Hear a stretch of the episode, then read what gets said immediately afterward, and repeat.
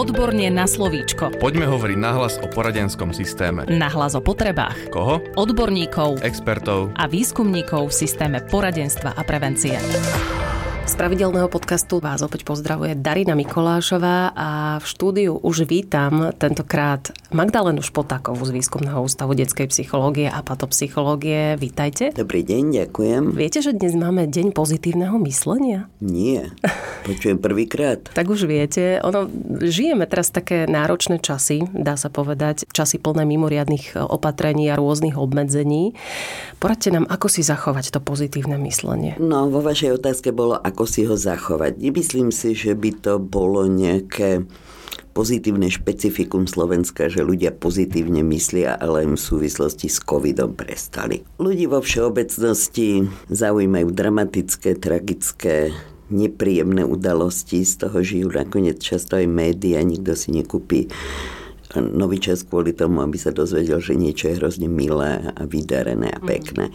Čiže takú tú tendenciu aj sa trochu kochať v starostiach e, máme v sebe, asi nie len my. Toto sa odráža napríklad aj v odbore mojom, čiže v psychológii, ktorá sa prednostne zaoberá odchýlkami negatívnymi, patológiou, proste tým, čo nie je v poriadku. Ako reakcia na to vznikla ale pozitívna psychológia, ktorá má upierať pohľad aj presne na ten opak. Takže tých rád, ako si zachovať alebo skôr vybudovať pozitívne myslenie, myslím, či už na takej úplne laickej alebo aj odbornejšej úrovni každý poslucháč, ktorého to zaujíma, nájde. Ja by som k tomu ale mala skôr takú inú myšlienku. Byť zdravý, krásny, veselý, šťastný a pozitívne myslieť a ešte aj zdravo jesť je teraz taká akoby povinnosť. Je to absolútne in, a však áno, iste, niečo na tom je, ale na druhej strane pre ľudské bytosti je prirodzené nie byť stále spokojný, veselý, dobre naladený a pozitívne mysliaci, ale aj byť nahnevaný, sklamaný, frustrovaný. A ak by sa z pozitívneho myslenia a dobrej nálady mala stať povinnosť, tak sa to určite míňa účinkom. Mm-hmm. Ja si myslím, že máme právo na všetky emócie, relatívne kultivovanej forme, ak sa dá si ich odžiť a zároveň si možno byť vedomý toho, čo mi robí radosť, čo ma poteší, niekoho hudba, kniha, kamaráti, šport, niekedy len pohľad z okna. Včera bola neuveriteľne krásna obloha plná hviezd, napriek tomu, že bývam v centre Bratislavy, bolo vidieť množstvo hviezd. Čiže tých maličkostí, s ktorými si môžeme vylepšiť život a náladu je veľa a na tie, myslím, treba upierať pozornosť. A vy ste naznačili jednu takú zaujímavú vec, že vo všeobecnosti si radšej prečítame niečo negatívne ako niečo pozitívne. Čím to je? Potrebujeme nejak vedieť, že niekto sa má horšie, aby nám bolo lepšie? Neviem. Úprimne poviem, neviem. Núka sa táto vaša interpretácia, ale Nerada by som ju tak formulovala, lebo to znie tak trošku zlomyselne voči mm. ľudstvu, ale nedá sa to vylúčiť, že to tak je. Neviem. Uh-huh. Vždy je to nakoniec známe, aj keď sa stane nejaké nešťastie, tak ľudia sa zhrčia a pozerajú. Neviem.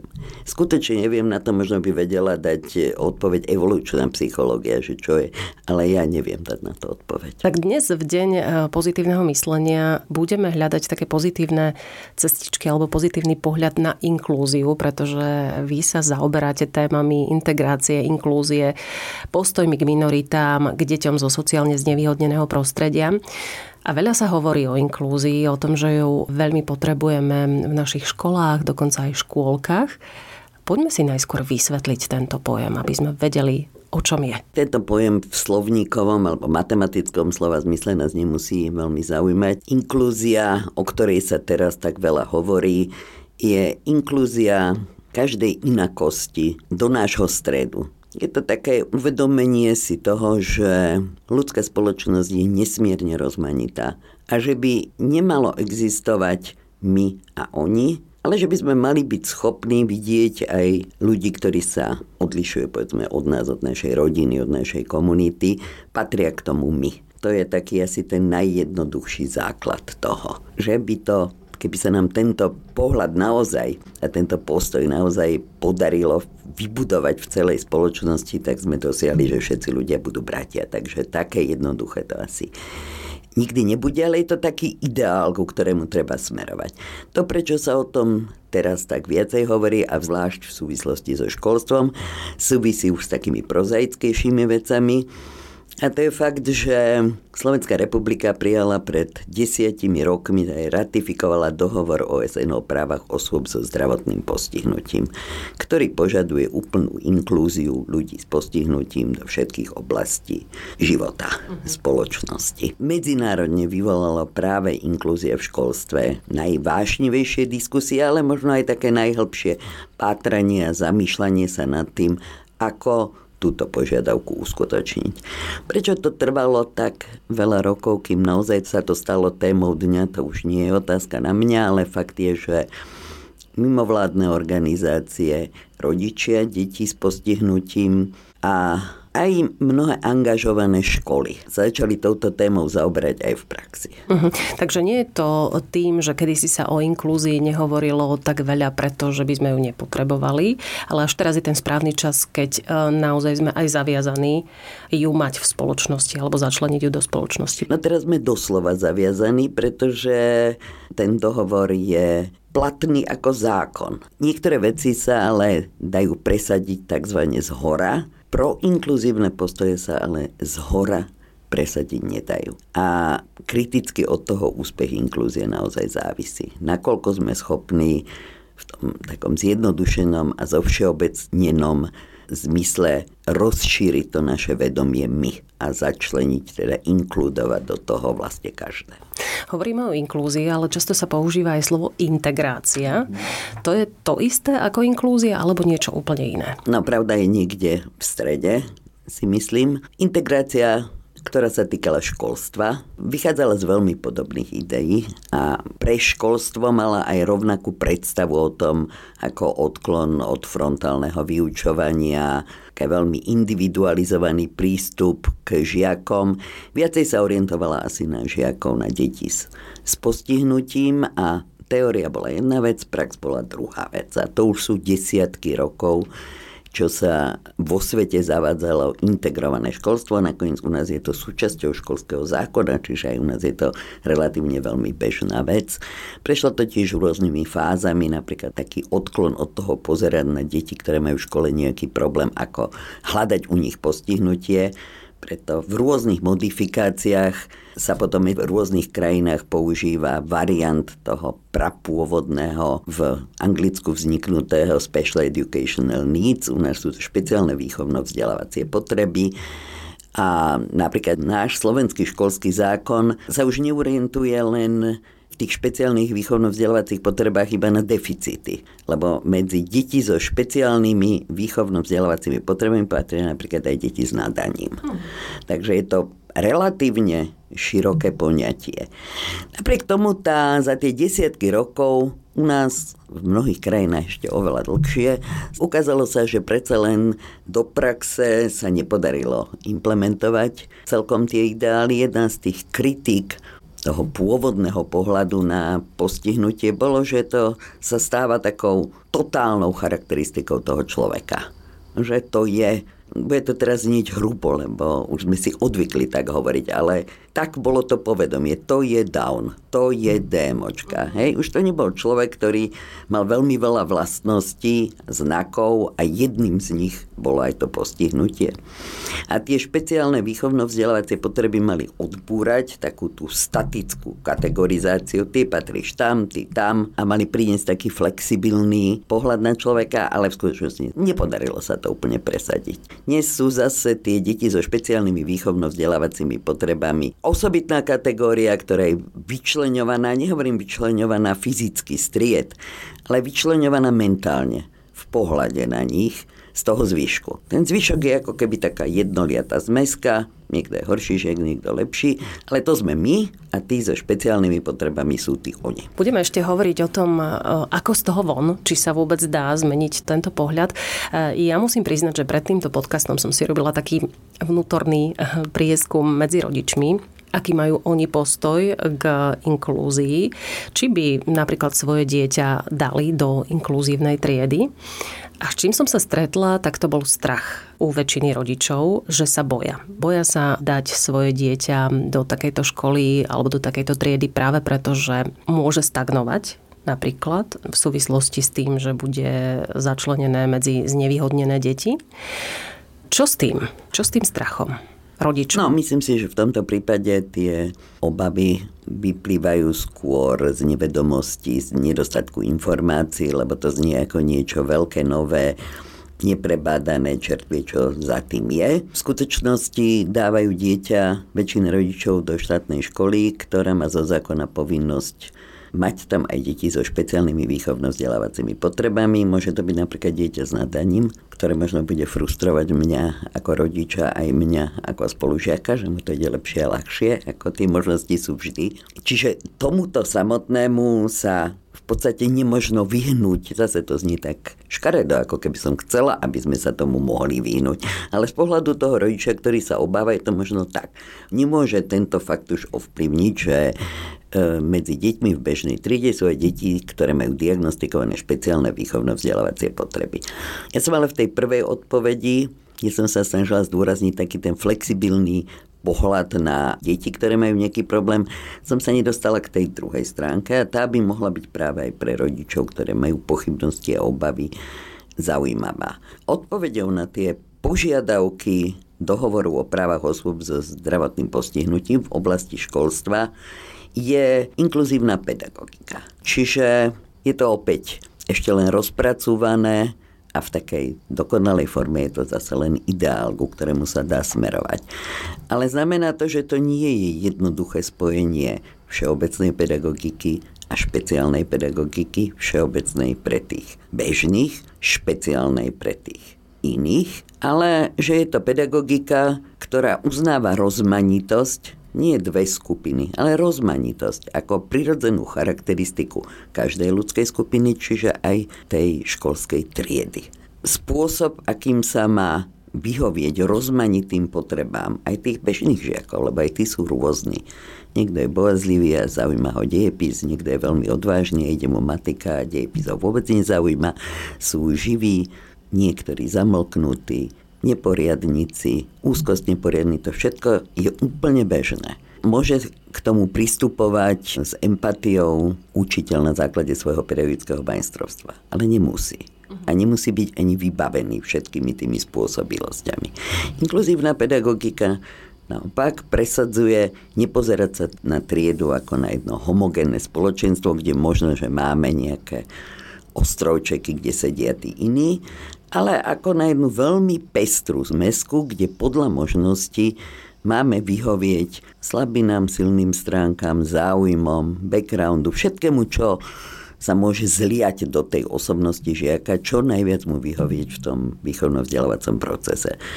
Čiže ak sa to naozaj podarí a vy ste povedali, že keby mal rodič dať dieťa do inkluzívnej triedy, to znamená, že už sme aspoň pokročili na ceste k tomu ideálu, lebo už ju nazývame inkluzívnou tú triedu, tak ten rodič by naopak mal istotu, že aj na jeho dieťa sa bude pohliadať ako na jedinečnú osobnosť a nie ako na štvrtého v piatej lavici, ktorý má byť taký ako ostatní a že bude mať možnosť naozaj rozvinúť svoje danosti, že nebude frustrovaný kvôli svojim slabým stránkám a že sa všetko urobí preto, aby sa to dieťa cítilo dobre v škole naše deti patria k najnešťastnejším v škole. Bol pred nejakým rokom nejaký prieskum iné. Uh-huh, tak to, málo sa o tom hovorí. To... O píse sa hovorí veľa, ale o tom to málo. Čiže toto je jedna z vecí, ktoré by práve tento prístup mal aspoň vo veľkej miere odbúrať. Nikdy sa nedá vyhovieť všetkým ľuďom ani všetkým deťom, ale myslím si, že je to veľmi dobrá cesta. Vidíte to, že naše deti patria medzi najnešťastnejšie. Opäť sa trošku vzťahuje na ten deň pozitívneho myslenia, že by sme s tým mohli niečo urobiť urobiť a mali niečo urobiť? Dá sa? Myslím, že to nebolo, že deti ako také, možno som vyvolala nesprávny dojem, teda nie deti vo svojom živote, ale deti v škole, vo vzťahu k škole. Nad tým sme sa mali veľmi hlboko zamyslieť, všetci, ktorí máme nejako dočinenie aj profesionálne so školou. Je určite strašne veľa učiteľov, ktoré majú toto na mysli, že tie deti okrem toho, že majú poznať hlavné mesta a vedieť vybrané slova, že majú byť aj veselé, šťastné, zvedavé, alebo aspoň väčšinu času také. Sami sú ale zavalení aj množstvo byrokracie, unavení z množstva zmien, v obavách z rôznych kontrol, ktoré kontrolujú často aj nepodstatné veci, že Ľudsky viem pochopiť, že nie všetkým sa vždy dostáva sily na to, aby ešte zabezpečovali stále stabilne dobrú atmosféru, pracovali na dobrých vzťahoch medzi deťmi a tak ďalej a tak ďalej. A práve v tejto súvislosti sa vás spýtam, keďže hovoríme o tej inkluzívnej pedagogike a dotýkame sa aj toho, či sú šťastní učitelia a či naozaj sú spokojní v tej škole, či sa neboja oni inklúzie, pretože rozprávali sme sa o tom, v akej fáze je možno tá inkluzívna pedagogika práve na Slovensku? By bola pravdepodobne otázka skôr na odborníkov z pedagogických fakult. Nechcem naozaj liesť do ich záhrady. Či sa učitelia boja, no to je, viete, ako som sa teraz tak prihovorala za to, že nepozerať napríklad na tretiu A ako na jednolejatú triedu s výnimkou Joška Mrkvičku, ktorý má diagnózu. A tak ani na učiteľov nemôžeme takto pohľadať, lebo sú veľmi rôzni, samozrejme. Že isté obavy kritického množstva existujú, to určite je pravda. Lebo očakávajú, isté oprávnenie, že i keď teraz je tých žiakov so špeciálnymi výchovno-vzdelávacími potrebami pomerne veľa, v triedách, že teraz ich bude ešte viac. Niekedy možno aj chyba taký realistickejší pohľad na to, koľko je vlastne ľudí s veľmi závažným postihnutím a koľko detí, lebo ja som sa tak v rozhovoroch, ktoré nemajú charakter prieskumu alebo výskumu, ale v náhodných rozhovoroch stretla s obavami napríklad z veľmi ťažko viacnásobne postihnutých detí. Samozrejme, že aj také sa môžu v rámci inklúzie dostať do bežnej triedy, ale je to skôr rarita. Čiže nie je to to, na čo sa treba prioritne pripravovať. A potom obavy môžu vyplývať a asi aj vyplývajú aj z veľmi reálneho pohľadu na to, v akom stave je školstvo a školy. Lebo myslím si, že aj učiteľ, ktorý je Bohom nadaný pedagóg, obdarený ozajstným pedagogickým majstrovstvom, zapálený za ideály inklúzie, tvorivý, plný síl.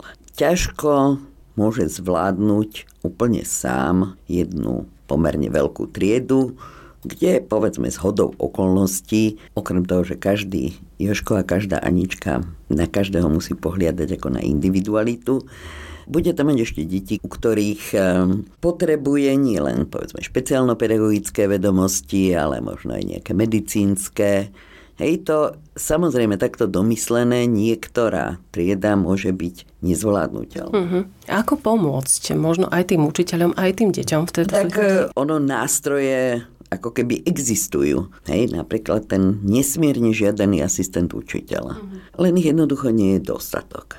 Myslím, že teraz sa o tom vážne uvažuje, že pustiť do systému aj viacej pomocných síl, lebo niekedy to naozaj nemusí byť človek s nejakým veľkým vzdelaním, ale doslova pomoc. Čo urobím s tým imobilným napríklad žiakom, keď tam nie je jeden pomocník.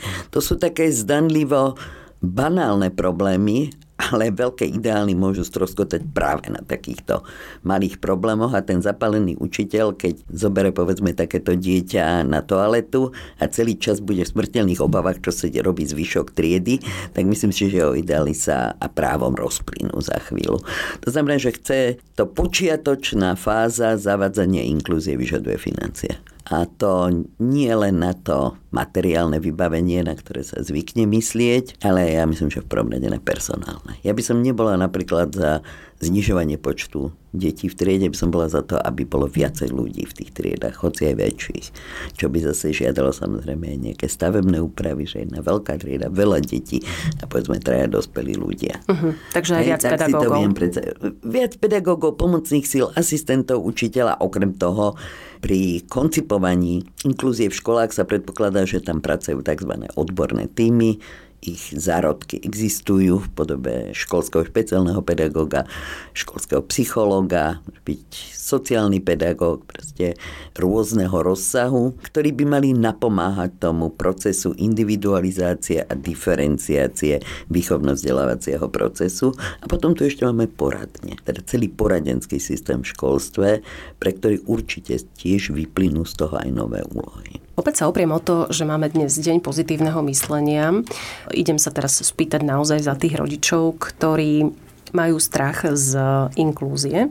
Som rodič a rada by som vedela o tom, čo pozitívne môže dať inklúzia môjmu dieťaťu. Dá sa na to jednoznačne odpovedať? Áno, na jednu som už povedala. Pokiaľ inklúzia nebude znamenať, že v triede je jedno nepočujúce dieťa s vašim dieťaťom, jedno dieťa s detskou mozgovou obrnou a jedno povedzme s mentálnym postihnutím a o tieto tri deti sa bude starať pedagogický asistent a špeciálny pedagóg a tým skončila inklúzia, potom to neprinesie vášmu dieťaťu nič ani pozitívne, ani negatívne, podľa mňa. Okrem povedzme z bežného kontaktu s ľuďmi inými, čo je podľa mňa veľmi dôležitý podnet pre sociálny vývin človeka. Pokiaľ teda tá trieda bude naozaj na ceste k inklúzie, tak to vášmu dieťaťu donesie to, že ten učiteľ aj na ňo bude pohliadať ako na konkrétneho človeka a nie na jedného z masy jednoliatej. Čiže bude jeho vzdelávacím potrebám, aj keď sú úplne bežné, bude pristupovať individualizovanejšie. Celkom určite dostane vaše dieťa zaujímavé a dôležité podnety v sociálnych interakciách. Má príležitosť si vybudovať postoje, ktoré mu myslím jeho budúcom aj súkromnom aj profesionálnom živote budú veľmi dôležité, pretože aj tá vzdelávacia práca vyzerá ináč. Častejšie je skupinová práca, kde sa učíme pracovať vlastne v týme, kde každý má nejakú prednosť a nejaké mínus viacej je na samostatnom bádaní toho žiaka alebo na práci vo dvojiciach. Čiže keď sa vaše dieťa dostane do ozaj inkluzívnej triedy, tak vyhralo. To samozrejme neviete úplne vopred, takže či pôjde do inkluzívnej, integratívnej alebo bližšie neoznačenej triedy, myslím, že rodič, ktorý veľmi uvedomilo púšťa to dieťa do školy, to znamená, že nie len, že si plní zákonnú povinnosť, ale chce vedieť, kam dieťa púšťa, tak Myslím si, že je najdôležitejšie spoznať pani učiteľku.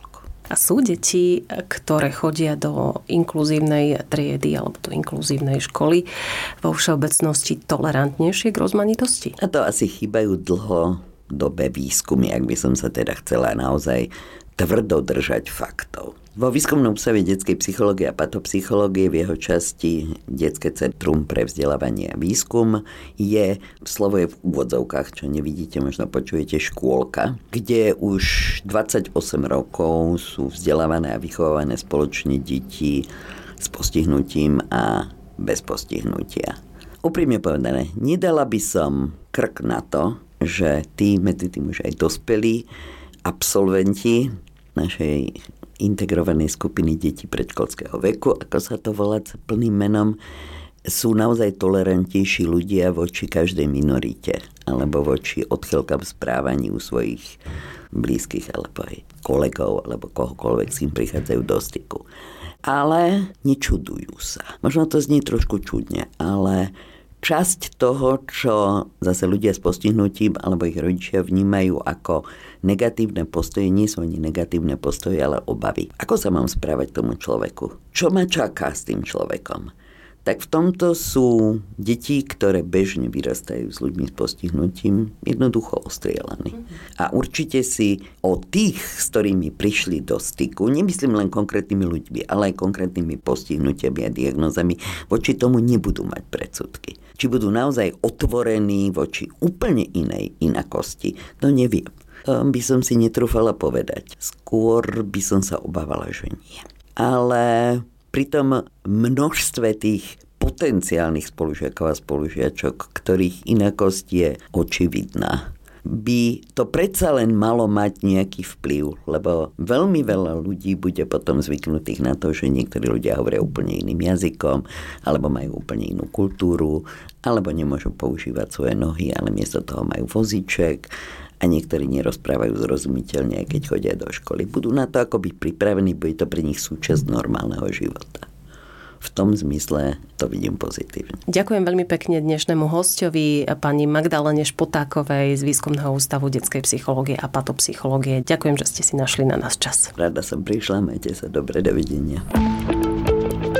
Odborne na slovíčko.